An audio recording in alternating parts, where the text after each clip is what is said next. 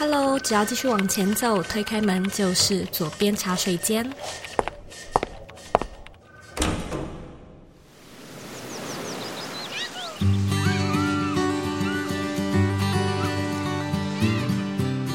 你现在在收听的是左边茶水间第两百五十二集。你会不会想要为社会多做一点贡献？你会不会想要做一些对他人来说更有意义、更有价值的事情呢？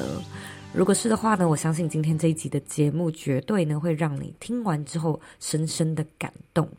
我们今天邀请到的是 One Forty 非营利组织的创办人陈凯翔，来跟你聊聊一个人呢是怎么从一个小念头、小点子到一个团队，开始去推动台湾的影响力，真正的看见改变，以及一间 NGO 是怎么样去营运，怎么找到商业模式和议题的切角，把理念呢真正的传达还有推动出去。这些呢都是我们今天在这期节目中会聊到的重点。那在节目开始之前呢，我有一个广告的。消息：台中市劳工大学呢，为了鼓励在职的劳工保持职场竞争力，规划了近百门的课程，还有三十六场的专题讲座。课程的范畴包含产业的发展、技术的提升、数位资讯应用管理、劳动的权益保障，还有职场的专业语言等等。重点是呢，每个小时的学费只要五十元。另外呢，如果你符合中高龄、低收入户、中低入户、原住民、新住民、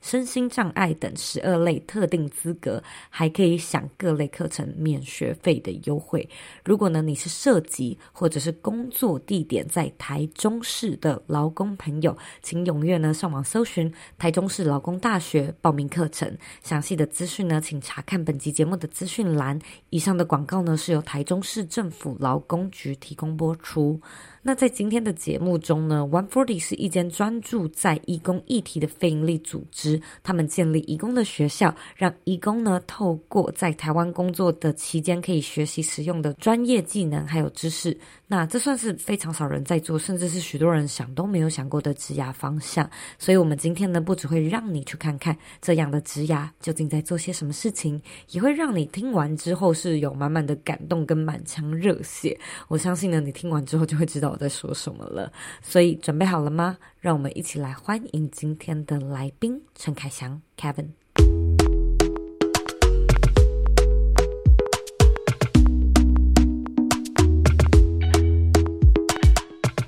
非常开心能够邀请到 One Forty 的创办人陈凯翔来到左边茶水间。那我相信呢，大部分的人可能都没有听过 One Forty 到底是什么。在这里就是破题一下，跟大家分享，它是一个在专门帮助移工做有关教育，还有就是文化推广相关的嗯非营利组织。所以呢，我们现在就马上来欢迎创办人来到我们茶水间的现场。Hello，Hello，Roy，Hello，各位观众，我是凯翔。我们就来聊聊最一开始的起心动念好了，也请你就是跟我们介绍一下 One Forty 是一个什么样的组织，然后现在成立了七年嘛，就我们就时空机做到七年前，就那时候发生了什么事情，一定是有什么样的契机，一定是有什么样的故事让你。就在心里面萌出这个种子，所以请你分享一下。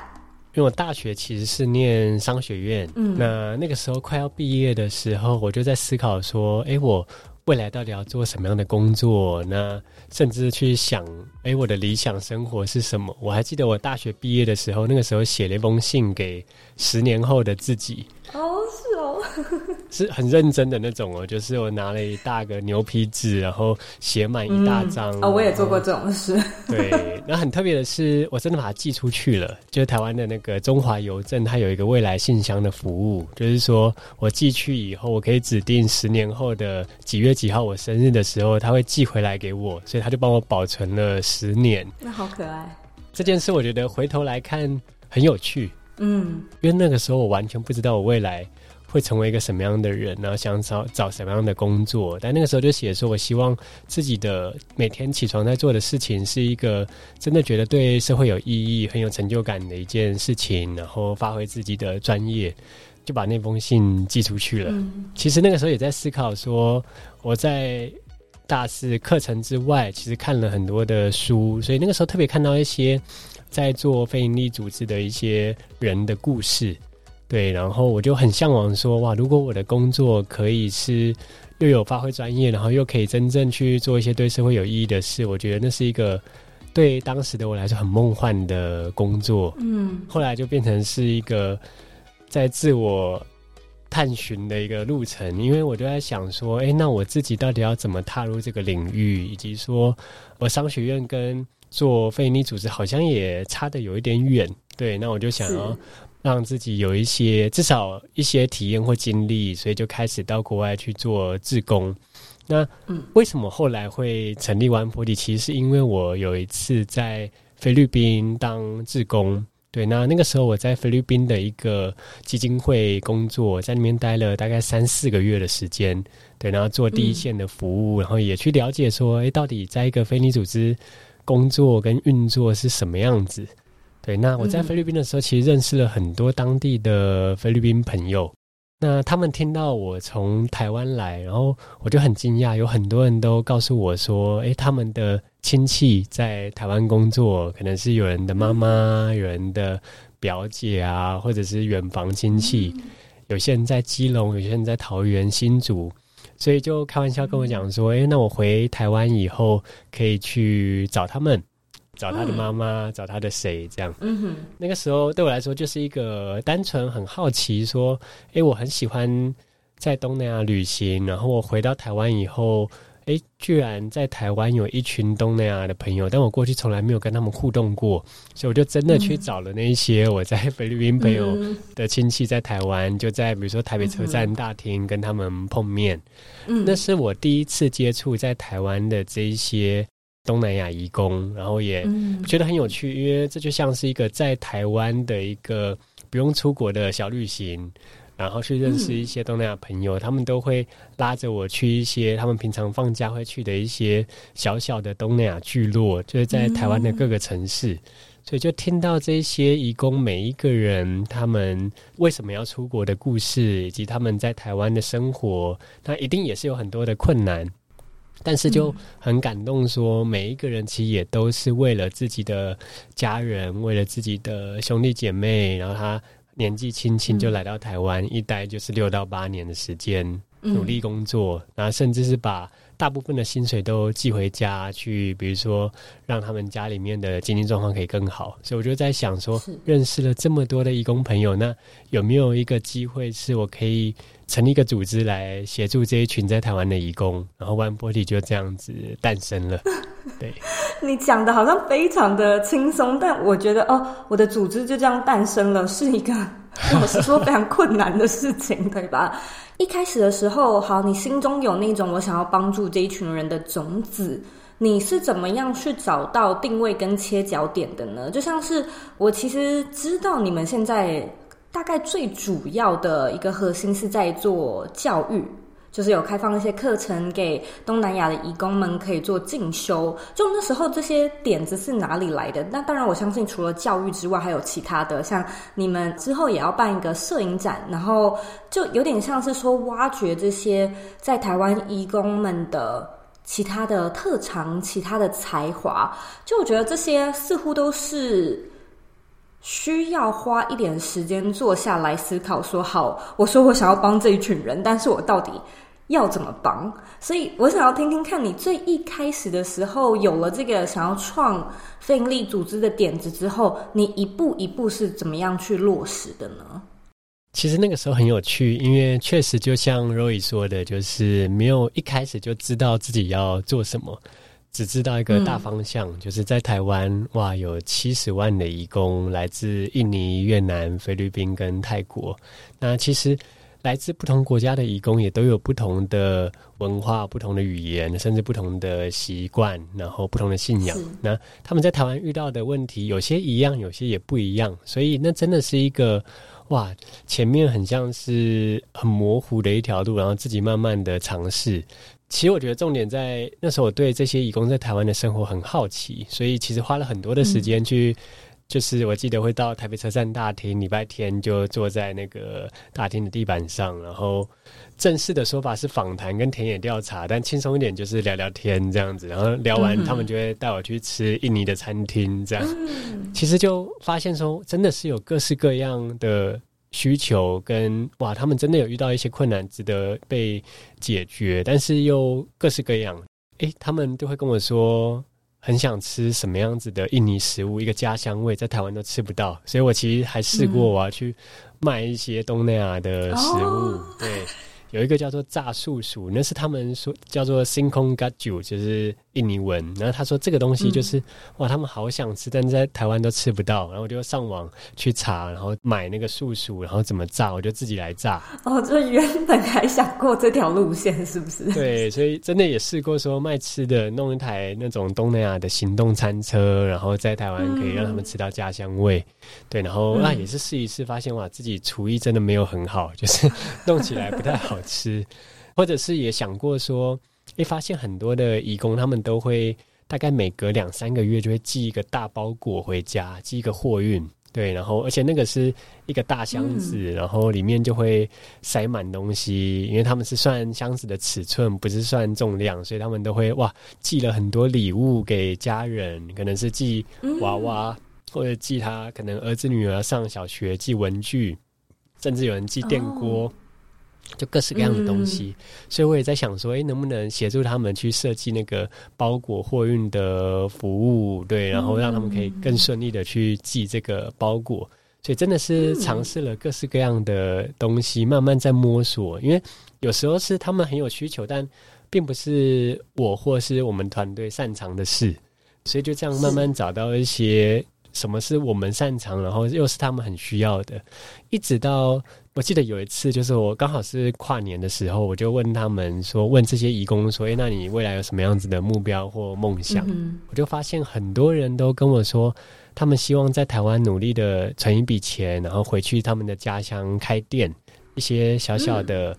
就是小本生意，可能是杂货店啊、餐厅或是咖啡厅，对，服饰店。嗯，哎，但都不知道怎么开，或者是不知道怎么准备，所以也听到很多人说，他们可能一些移工的朋友回去开店以后就，就啊，就是经营不善，就把在台湾努力好几年赚的钱就赔掉了，结果又要回来台湾继续重新存钱。嗯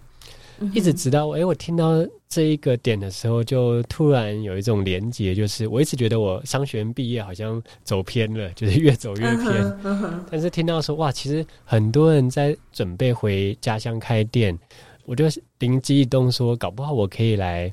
就是准备一些很基础的课程，让他们在台湾的时候就有更多的准备。教他们怎么开店是吗？对，所以那个时候就发起了一个叫做。移工商学院的计划，就是让这些移工在台湾放假的时候可以来学一些很简单的成本啊、利润啊、损益平衡啊，或者是行销啊这些概念，让他们可以好好的运用他们存到的钱回去，真的是开了各式各样的店，可以稳定的经营。其实就是从这个计划，我们开始尝试，获得很大的回响。因为，嗯，那个时候在大概七八年前，其实全台湾没有针对这一些东南亚移工的课程跟教学的计划，所以那个时候我在网络上就是分享说有一个移工商学院的计划的时候，就哇，很多的印尼人就会来报名，然后说他们很想要来上课。对我来说是一个小小的里程碑，我们就觉得说这可以持续的发展下去，所以到现在 OneForty 一直以来这七年来都是做移工教育相关的计划，只是说不只是移工商学院了，就是有各式各样从学中文、学摄影、学一些软性的说故事的技巧，或者怎么样提升自信，嗯、就是各式各样都有。对，所以这就是我们一直发展到现在的成果。其实我那时候听到你说你们在做移工学校，我第一个念头就是哦，这个好酷，好像是第一次听到，就是台湾真的很少人在做。那你最一开始的时候听起来是先从自己一个人去摸索，你后来是怎么样去打造，有点像是元老的团队，然后你要怎么样知道？毕竟听起来虽然你是商学院背景，可是这好像是你第一次的创业经历吗？没错，没错，就是真的是从来没有过这样子的经验。你是怎么样，就是找到适合的人，然后知道要找什么样的人，以及我觉得整个组织啊跟架构上面其实也很困难呢。确实，就是如果回到那个时间点，还真的没什么经验，所以，嗯，我的做法很单纯，就是我把我想做的事情好好的整理，好好的分享出来。那个时候我在网络上，然后就。贴了一个 po 文，就说：“哎，我想要发起这个义工商学院的计划，想要招募志工。对，因为一开始也不确定说这个组织是不是真的能有全职的伙伴投入，因为也还不确定说营运的状况，所以刚开始是从志工开始，哎，就很踊跃，因为很多人是对呃我们做的这件事情感兴趣。那个时候加入的志工，有些是大学生，有些是上班族，然后他可以用周末的时间来投入这个计划。”对，那有些在金融业工作，嗯、有些是艺术家或设计师或策展人，也有人是专门拍影像的，嗯、就是各行各业，然后有专业技术的人想要投入这个议题，我都发现他们都各自在人生经历里面有一些跟移工议题有关的经历。对，有一些人是他家里面一直都有请看护。移工这件事情对他来说是一个很很亲近的一件事，只是说他过去不知道说我该怎么样子来协助这些移工，然后刚好看到移工商学院的这个计划，刚好看到 One Forty，他就很有兴趣来参与。那也有些人是以前在国外留学交换学生，嗯、所以他很可以去感受到那种，比如说在国外很孤单想家，需要一个在异乡的社群。对，或者是说自己也有一些在国外被有刻板印象或偏见或歧视的经验，所以他很能够理解说，哇，在台湾那这群移工其实很辛苦，那他希望可以来、嗯、来贡献他的能力，所以其实一开始大家都是对这个议题有各自的连结跟热情，然后愿意加入。如果说有听众，好，我们假设就是听到这边有一些听众呢，他可能心里面很受感动，就觉得对，我也想要，就是毕业了之后做一些有意义的事情，然后甚至也很想要推广某一个自己很觉得值得推广的理念跟价值。你会建议这些人，尤其是要做一个非营利组织的时候，有什么需要注意的地方呢？哇，就是我觉得我们做的每一件事都是要从真正的需求开始，因为很多时候是我想要做好事，发想了一个计划就开始做，嗯、对，但这并不一定是别人真的需要的。尤其是我们在做非你组织，嗯、然后都是在面对一个蛮庞大的社会议题，那不只是移工议题，包含环境保育啊，包含流浪动物，包含偏乡教育。老年照护各式各样，其实每一个社会议题都是蛮复杂的。要怎么样子能够真正够 open-minded，比较谦卑的去倾听，就是你想要帮助的人，然后真的去好好理解，从他的视角来理解说他需要什么东西。那我觉得这是不管在做什么样子的非营利组织，都是很需要的一个能力。对，我自己也是因为这样子的，听了很多义工的故事，打破了我自己对于义工的很多的刻板印象。对，那我觉得这些都是让我们在设计我们要做什么样的服务的时候，都可以是更友善、跟更以人为本的来设计。我在猜，蛮多人，蛮多可能现在是学生族群，他或许曾经脑中也冒过说，也许做非营利组织或成立非营利组织也不错，也蛮好的这样的一个想法，所以曾经考虑过走这条职涯，但后来也许，也许心里面会觉得说，啊，我做非营利组织会不会饿死？所以可能就打消了这个念头。那我也想要，就是趁这个机会，不知道方不方便，请凯翔跟我们分享一下，作为一个非盈利组织，你们的 revenue models 有哪些？因为我在想，移工学校它。它应该基本上就是它是一个免费提供给义工们的服务，所以这个或许不会是最主要的收入来源。那很多人就会觉得，哎，其实非营利组织就是没有在有营收啊。可是你们作为创办人还是要生活嘛，所以我相信透过你的回答，大家应该会比较了解说这些资金或者是资源的来源可能可以是哪里。嗯，确实，我觉得这是一个非常有趣的问题。就是说，当我一开始跟身边的朋友或者是家人说：“哎，我想要投入，我想要成立非营利组织。”大家马上就会问。哇，那没有薪水怎么办？就是，对对对，那确实这个也是社会上普遍对于一个做公益或做非营利组织的一些既定的印象，就是说好像都是自工，嗯、然后没有薪水，它好像不算是一个正常的工作，嗯、对，或者是大家的印象中可能就是可能在路上募发票比较悲情这样子。嗯、那但是我自己因为。对于像这样子的领域很有兴趣，所以其实也去做了蛮多的研究，然后就发现说，其实在国外，对，那其实都有很多很大型的基金会，那它其实是一个很注重专业，然后它有用创意的方式来呈现影响力，然后它其实是一个很宽广的一条职涯的路径，都不是只是说，哎，大家有热情、有爱心来做，而是说怎么样子在非营利组织里面，因为要解决更困难的事情。所以要具备专业，然后有发展职涯的路径，然后也是有正常的薪水。很多的非营利组织也会有好的品牌的塑造，要让大家认识这个品牌，然后推广这个。想要去倡议的一个社会议题，嗯、甚至是有很创意的募款的方式，获得稳定的资金来营运下去。所以，光是在美国有很多百年的基金会，嗯、对，所以它其实是一个就历史悠久，然后也是已经算是一个很庞大的一个领域或产业了。对，然后面对各个不一样的社会议题。那如果以 One Forty 为例子的话，其实。很多人也会好奇我们的那个营收的来源，其实大部分的非营利组织还是靠呃捐款。这个捐款其实也来自于不同的对象，嗯、其实最多的是大家比较好想象的是一般民众的捐款。嗯、对，所以像我们在做。One Forty，然后我们在协助在台湾这一些义工，那其实也有很多的民众愿意小额的支持，包含是单次的支持，嗯、或者是每个月三百块、五百块台币的定期定额的支持。嗯，他们认同说，哎，就是我们在做义工教育的这样子的理念，甚至是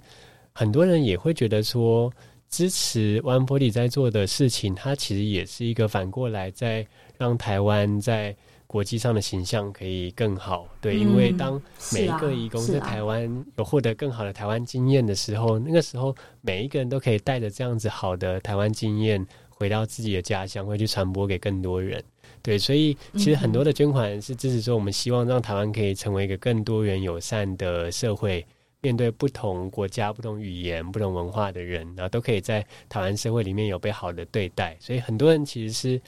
以这样子的理念在支持我们，所以真的很感谢这一些民众推着我们的计划可以往前走。对，那现在其实也有越来越多的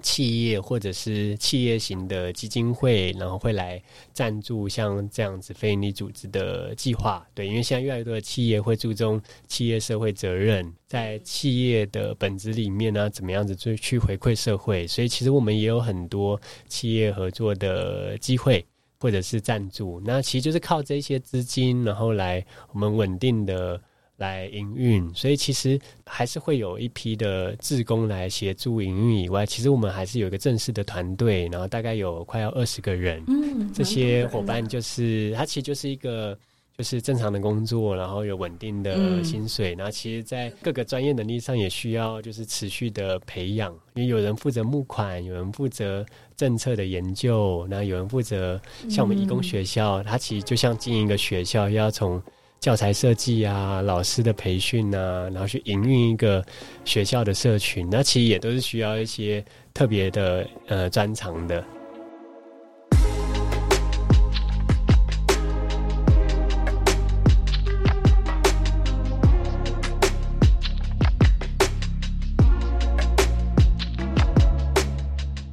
品牌正逐渐走向饱和与红海。如果现在来经营自媒体，究竟是否还有机会？应该要如何规划才能避开陷阱，少走冤枉路，少花冤枉钱呢？你需要的是精准的成长攻略。更简单的来说，你需要的是一张教你如何从零打造具有变现能力的个人品牌地图。邀请你呢一起来参加我们的线上免费课程。因为呢，想要设计一个成功且有稳健 revenue model。都有的自媒体，其实有几个很重要的关键指标是一定得达到的。那在这堂免费课程中呢，你将会获得一套经过数百人验证过的品牌规划法，通过建立正确的逻辑并遵循 roadmap 的步骤顺序，你就能够建立出具有变现能力的个人品牌喽。想要报名免费课程，请直接在网址上输入 c o e y k 点 c o 斜线 b y l m i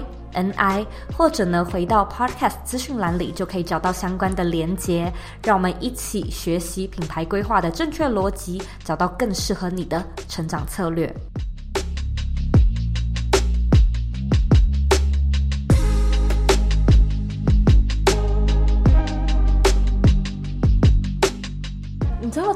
你刚才这一段分享，我觉得非常的感动，尤其是你说到，就是现在很多人开始会重视这个议题，尤其可能透过支持你们，也是。变相的去提升台湾可能在国际的地位也好啊，或者是好感度也好，因为我相信移工这个议题会慢慢的更加的成为主流，然后越来越多人讨论，越来越多人会去就是拿掉过去的一些刻板的印象。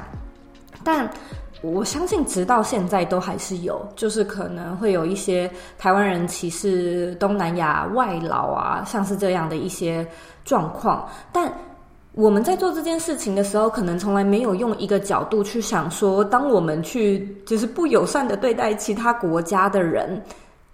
那台湾的名声可能就会变得不好，别的国家的人搞不好还都不想要来了。那后面的话，因为我相信移工这一群人，其实他无论是在从经济面也好，或者是社会面也好，他撑起很多可能是不同种类的职业。那如果 最后都没有人要来了，其实整个社会的结构啊，经济的结构，甚至也会改变。就是说，有一大类的工作项目或者是职位，搞不好是很多人都不想做的。所以，其实我觉得表面上看起来是帮助移工，好像与民众与社会的直接连接没有很大的关联。但换一个角度想，其实。透过去帮助义工，也是在帮助台湾。我觉得这一段的分享让我非常感动。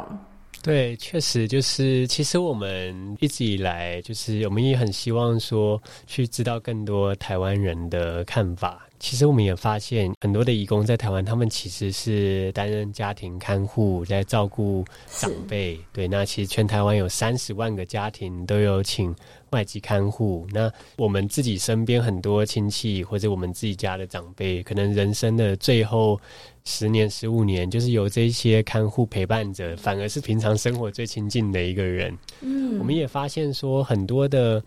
雇主或者很多的台湾民众会跟我们分享说，诶，他们家的看护来上 One Forty 的移工学校，然后把中文学得更好了，然后其实回到家里面，他也是跟阿公阿嬷的沟通可以更顺畅，然后在家里面也可以。互动的更好，它其实是一个正向循环，对，因为当这些看护，其实他是二十四小时住在家里面，其实就像我们家人一样，所以如果有一个更好的关系，那其实对长辈也好，对雇主也好，或者是对那位移工也好，那都是一个更好的互动关系，而且就是一待就是好几年的，对，所以反过来，他其实也是协助到很多很多台湾的家庭。是我其实自己并没有太多，我相信凯翔也是，就是嗯、呃，从小到大的成长经历并没有太多去接触义工的机会。小的时候，我曾经有一个就是阿姨有请过某一个看护，然后我对她的印象，我也忘记嗯，这位看护是来自哪里，但我知道她叫。卡蜜拉，然后呢，我对他的印象就是每次去找卡蜜拉，他都会帮我擦指甲油，就是年纪还很小，然后就是觉得很好玩，然后对他的印象也都很好这样子，但大概就仅止于此，就是这就是我对于台湾义工的一些很很浅薄的接触，但。嗯，很多时候我会把东南亚移工来到台湾的这件事情想象成有一点像是台湾人去澳洲打工度假的感觉。就例如说，台湾人去澳洲可能也都是在屠宰场或者是农场工作。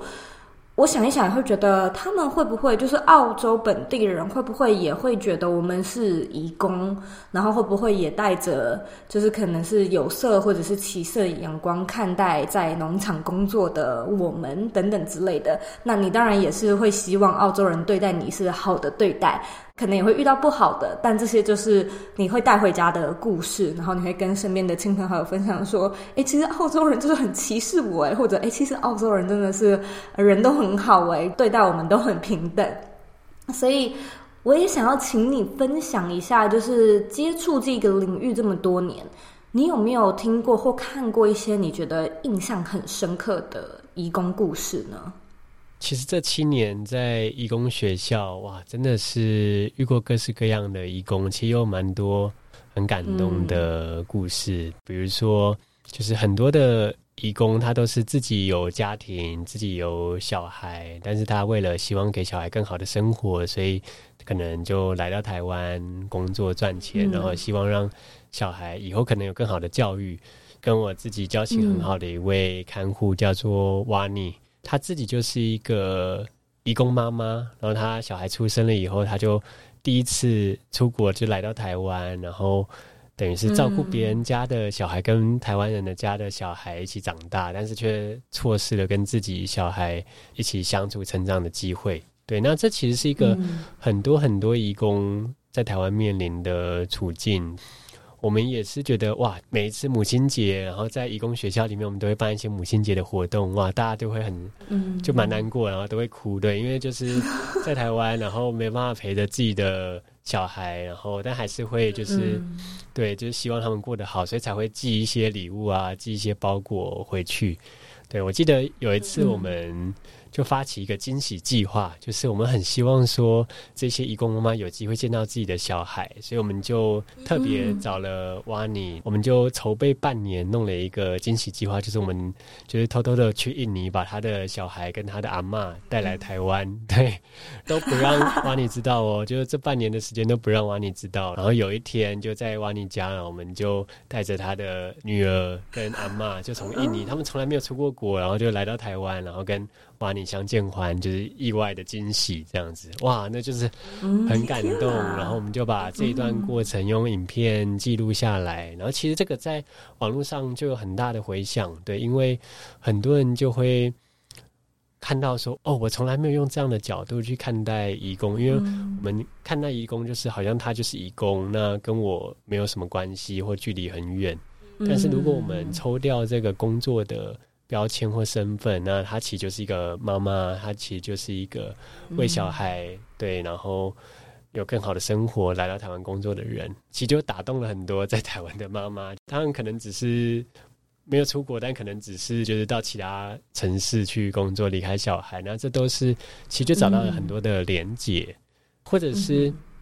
我们也看到有一些移工，就是他们。平常是义工的身份，但他们其实下班以后，他们也是很多是喜欢音乐，有人是乐团的主唱，然后有人是艺术家，oh. 对，有人很喜欢拍照，是摄影师，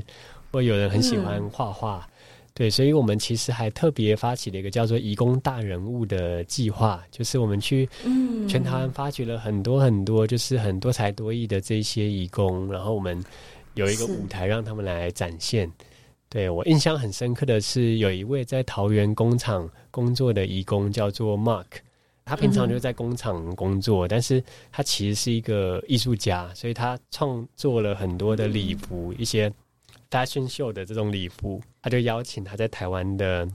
菲律宾朋友们一起穿，然后穿上来一起走秀。哦、对，所以我们有一次还跟着这一群菲律宾移工一起办了一个。Fashion show 在街头上穿着这些礼服来走秀，那很多台湾民众看到就非常非常惊讶，就是哇，他们好美哦，很难想象他们平常就是推着轮椅照顾阿嬷在公园里面的看护，但在这一天休假日，他们穿上礼服来走秀，对，那就很大大的翻转了台湾人对于义工的印象。对，那这也是让很多人去理解说，哦，原来就是移工跟我们没有什么不同，甚至是可以用另外一种角度去看待他们。这就大大打破了台湾人对于移工的这些印象。其实这个也跟你们接下来摄影展有点关联。那这个摄影展叫做“移工之声”，呃，声音的声就是 “Voice of Migrant”。我觉得这个也很有趣哎，你可不可以讲一下这个摄影展在讲什么？还是这是一个什么样的展览呢？移工之声的摄影展其实就是我们找到了一个很好的连接点，就是我们一直在想说，诶。台湾人跟移工之间有没有什么可以连接在一起的地方？过去都是由 One Forty 团队去拍摄了很多的照片跟影像，然后让大家更理解移工的故事。有一天，我们就在发想说：诶，那如果让移工自己来拍呢？有这么多的移工，然后每一个人其实都有手机、有相机，他们去记录一下他们在台湾生活的面貌，写下他们想要对台湾社会说的话。我们就办了一个摄影的征件比赛。今年其实已经到第四年了，光是今年就收到了超过一千位的义工来投稿，对，就是来自全台湾各地每一个县市，然后甚至是离岛，都有很多的义工会来投稿。嗯。我们就收到很多的照片，很多很感动，因为有些人会分享说他拍下一张他跟他照顾的阿嬷的故事，然后就写说他从一开始跟这个阿嬷那很多的冲突，因为根本就。彼此都听不懂彼此在说什么，然后阿嬷都觉得他怎么 就是都听不懂，关系其实一开始很不好，然后被责骂，到后来他这位看护慢慢的努力练习中文，然后他会一起跟阿嬷下午看电视的时候，然后他就是一直盯着那个字幕，然后来听，然后来练习这样子，然后不会的就问阿嬷，然后到后来就是他们关系变得很好，所以他就用一张照片跟这段故事来记录一下他的这样子的历程。对，或者是有些人会寄照片来说，他是可能拍下一张场景，是在路上看到妈妈带着女儿在买冰淇淋，然后他就想到哇，就是很想到他自己的女儿在印尼这样子，就是其实也有一些蛮感人的故事，或者是有些人会去记录他们自己去爬玉山、去北海岸近滩的照片，那看到这种照片就会很惊讶说哇。移工在台湾工作已经这么辛苦了，然后放假这么少，然后居然还会去台湾的海滩去净滩，然后他就写说，其实他在台湾待了也将近十年，然后他真的是很感谢台湾这片土地，因为让他有机会去改善生活，有机会去存钱把钱寄回家，所以他也觉得他希望为台湾的土地贡献一份心力。所以，我们其实就是从这一些的移工寄来的摄影作品，去看见了各式各样移工真正的想要说的话。那我们每一年就把这一些的作品就展出，然后有实体的展览，也有线上的展览，让很多的民众都可以透过这些作品来看见这些从移工视角下面的台湾的面貌。在 One Forty 的官网，我们就会有展览的资讯。然后它因为今年是线上的，嗯、所以其实只要进到我们的网站.然后就可以直接看到这个摄影展的资讯，然后就可以在里面看到我们今年很多很多的义工的摄影作品。嗯、那会有期限吗？嗯，其实这一些摄影展都不会有期限，所以任何时间点都可以上网去看到。我相信呢，今天听众就是听完我们这一集的节目，应该对于非营利组织，然后对于凯翔，对 One Forty，对于就是我们的移工，有更加更深度的了解。可能也有一些人就是心里开始跃跃欲试，觉得对耶，就是我怎么从来都没有想过可以走非营利组织的这条职涯选择，现在好像开启了一个新的道路。他们可能内心会很好奇的，就是那我的一天可能会长什么样子？就你身为一个非营利组织的创办人来说，我觉得你当然是非常非常忙碌的。我们要怎么样去平衡你的工作跟你的生活？然后我也想要请你，就是简单的分享一下你的一天，如果是在做非营利组织相关的工作，可能会长什么样子呢？其实我的工作目前在组织里面，其实比较大的成分在于对外的议题的宣传，就希望让更多人认识 One Forty，认识东南亚义工在台湾的故事。对，所以其实我们有很多的机会可以到学校啊，然后到各式各样的场合去做分享，或者是上节目。对，那这个其实是我这七年来一直在做的工作，然后我也觉得非常的有趣，因为跟不同的人互动，其实也可以去了解到，诶，大家对于这个义工有什么样子的印象，或者是大家对于这群人有什么样子的好奇。其实就是透过这些互动，然后有机会透过分享这些义工故事，然后去重新改变自己的想法，对，或者是诶对于义工有更深的一层认识，然后在未来在生活中有机会，就是遇到义工的时候，可能是自己的家里面，嗯、可能以后有机会请外籍看护，或者是其实，在平常在公园里面，在社区倒垃圾，或者在火车上，其实都有跟义工接触的机会。有机会用另外一种角度去看待他们，嗯、其实我觉得这就是一件很有意义的事。这是我每天工作，就是在全台湾各地到处跑，然后去让更多人去理解这些义工的故事，改变偏见，然后。我觉得这就是我最主要的工作。嗯、对，那其他的话，因为在组织里面，除了就是募款以外，其实还是有很多我们要去看每一个服务的计划是不是能够做得好。所以，比如说，我们也会一起来讨论说，诶，比如说移工的学校，那有没有更多不同的形式？嗯、我们会有很多的脑力激荡的会议，来创意的发想，嗯、有没有更多的形式可以去服务到更多的移工？所以举例来说，我们就会一起来讨论我们的实体的课程，那能不能有线上的课程，或者是有线上的课程以外，能不能有更多形式？是他可能住的比较偏远的义工，然后也没有放假，我们把我们的教材，他不用来教室上课，我们可以直接寄到他家。对，其实就是发展了很多我们各式各样的教育计划，以及在做非营利组织的时候，有一个很重要的一点是。我们觉得自己在做有意义的事情的时候，能不能去衡量这件事情是不是真的有帮助到义工？所以我们也花了很多时间在思考，说要怎么样子去衡量我们的社会影响力，义工的在学习上是不是真的有所成效？比如说从语言的学习，我们怎么样子去测量他语言的进步的程度？那比如说适应台湾的生活和适应文化，嗯、我们要怎么样子去判断说他是不是有真的有更好的适应了？这个要怎么测量呢？学习的成效是比较好测量的，因为从他参与计划前跟后那的一些包含测验，嗯、包含到考证照，那有一些是比较是他。自我的觉察，比如说他自己会去评量说，嗯、对对对，他现在遇到的生活上的状况跟参与完计划后有没有改善，或者他跟家里面长辈的状况，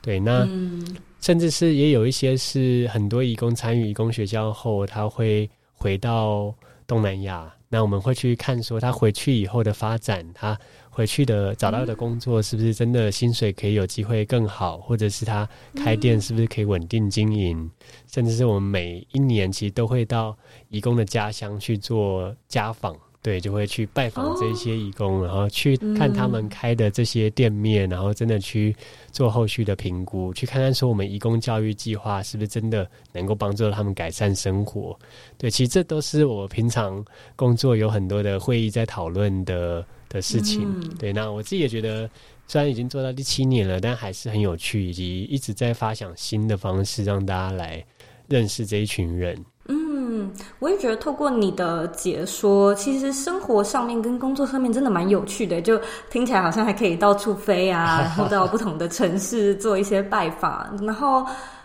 我觉得应该是一个不断的在突破自己舒适圈的工作，因为你真的需要接触一些你可能从来都没有接触过的事情，就真的是为了这群人他们的需求，然后边做边学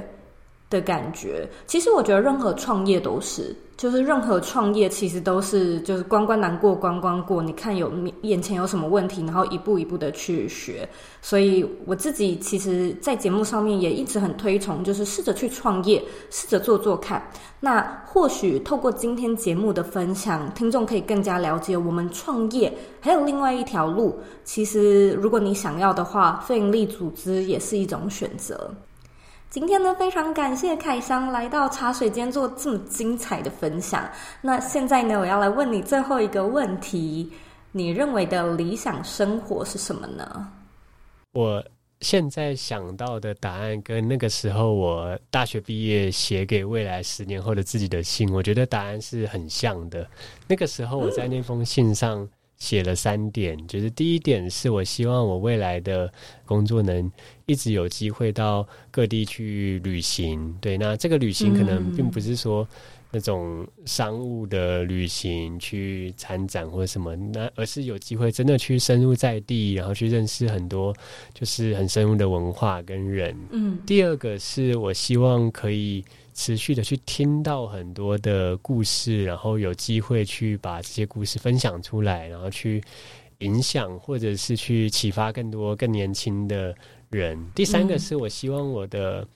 呃，生活里面，在我的工作上，可以一直有机会去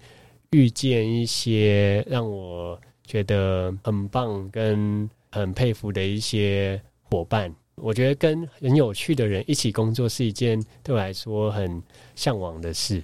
回头来看我现在的工作，我其实觉得蛮幸运的，就是诶，也都某种程度上有有实现。我觉得现在也算是在实现我的理想生活。嗯，我听了觉得非常的感动。我觉得真的是蛮幸福的，能够过上你可能二十出头岁写下的梦想生活，然后持续的越来越近。你真的就是活在梦想里面，活在理想里面。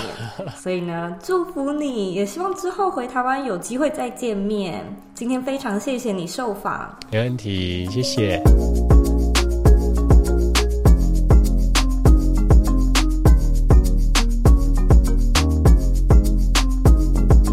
今天的重点整理一。凯翔过去呢，在菲律宾的一个基金会工作。那因为呢是第一线去服务，而认识呢许多菲律宾人。回到台湾之后呢，他开始与过去那些认识的人脉连结交流。那也因为在台湾第一次接触东南亚的义工，近距离的走进他们的生活中，而开启了想要为他们做些什么，想要改变社会现况的念头。那一开始在想非营利组织的主要方向时，凯翔曾经做过。菲律宾义工最想念的家乡味零食，但是呢，他说自己的厨艺不好，所以后来又找了别的方向，开始呢去看包裹还有货运物流的相关服务，专门来服务这群就是长期会需要寄东西回家的义工朋友们。那凯翔也发现呢，很多时候啊会是义工有需求，但是团队不擅长，因此不断的去思考我们擅长什么，又是他们需要的，其实是很花时间的。那在做个人品牌的时候，其其实也一样啊，就是我们一边不断的去思考自己能够提供些什么，以及对方真正需要的是什么。其实真的就是不断的去想，不断的去试，才能真的从中去碰撞出火花。二，聊到开创 NGO 的过程，凯翔说，他们先是在呃网络上 po 文招募志工，那很多人也真的都是非常有心出钱出力，慢慢的找到合适的团队伙伴，把这个组织呢形塑出来。凯翔说，非盈利的工作项目通常也都是有个别专业的，会有行销的部门、企划的部门、营运的部门等等，而这些呢都是有领正常薪水的正常工作，不像是大。部分社会认为，哦，非盈利就是做公益的。同时呢，非盈利组织的收入来源也可以很多元，它可以是一般民众的小额捐款，也可以是定期定额的长期支持，也会有一些企业呢会来跟他们合作，甚至会有企业的捐赠。每一个捐赠呢和公益，其实真的都是一份影响力。聊到怎么样去衡量组织真的是有发挥社会影响力呢？凯翔说他们是会真的去看义工在学习上面是否真的有所成长，例如说会有一些测验语言的考试啊，观察他们对于文化的适应的程度，甚至呢也会回到义工的家乡去做家访，看看义工教育计划是不是真的有改善他们回家后的生活。其实我听到这一段的时候是很感动的，因为我就觉得哇，真的有一群人是很努力的，想要去提升义工在台湾的一个环境跟待遇。那如果呢，你也认同他们的理念，欢迎你呢捐款支持台湾人为义工盖的学校的这个计划，让每一位呢走到这片土地上的人都能够好好的被对待。如果你有兴趣的话呢，也欢迎你参考我们这一集节目的资讯栏，去找到捐款的链接。非常感谢你今天的收听。听完这集节目之后，是不是觉得哇，凯翔跟他们的团队真的是一个非常温暖的存在呢？听了之后真的是非常的感动。那如果你喜欢或者觉得有收获的话呢，我也希望你可以到 Apple Podcast 上面为这个节目留下五颗星的评价。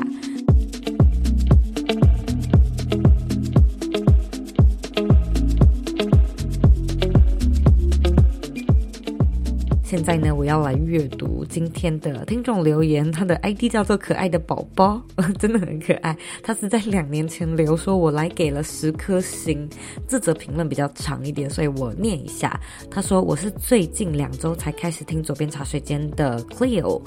当薪水小偷边上班边听周瑜的节目，是我上班的动力来源。他括号我还是有认真工作哟，而且不知道为什么听了左一的节目后，工作就越来越没有出错。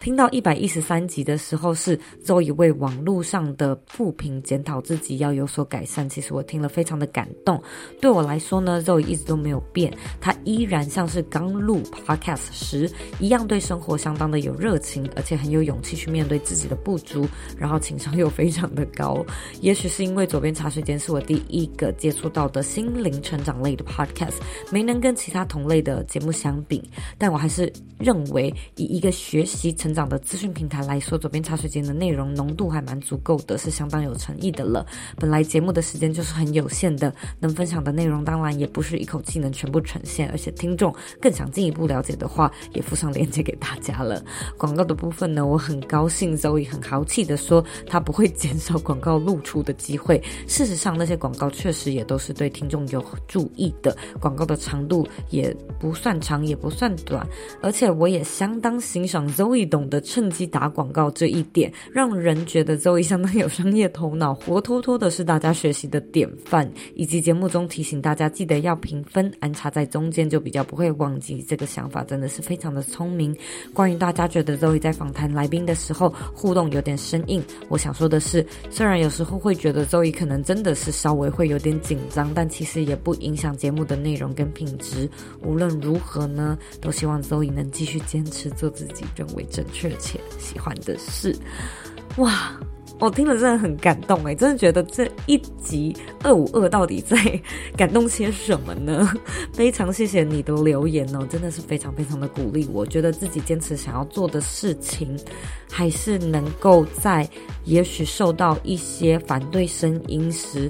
嗯，还是有人支持。其实我觉得这个真的是很大的动力，而且很温暖。You made my day。如果你听完这集的节目一样有收获、有想法，帮我留言、帮我评分，希望你可以给我五颗星、十颗星的评价。那也别忘了按下订阅键，把这个节目呢分享给身边你认为会有需要的人，或者是呢你认为很重要的人。假设呢还有其他的问题跟想法，也欢迎你呢到 Instagram 或者是我的网站上找我。我的网站网址呢和 IG 的账号一样是 zoyk 点 co。你可以截图这集的节目，然后分享到你的 IG 限动上面 tag 我，告诉我你有在收听，以及告诉我你听完这一集节目之后的想法是什么。最后的最后呢，我知道你是非常忙碌的。我也知道呢，你可以选择去做很多很多其他的事情，但是呢，你却选择来收听这一集的节目，而且还听到最后，我是真的非常非常的感谢你。现在呢，我也想花一点时间跟你说，你是你人生的负责人，你有权利，也有能力去过你真正热爱的人生。我们下次见喽。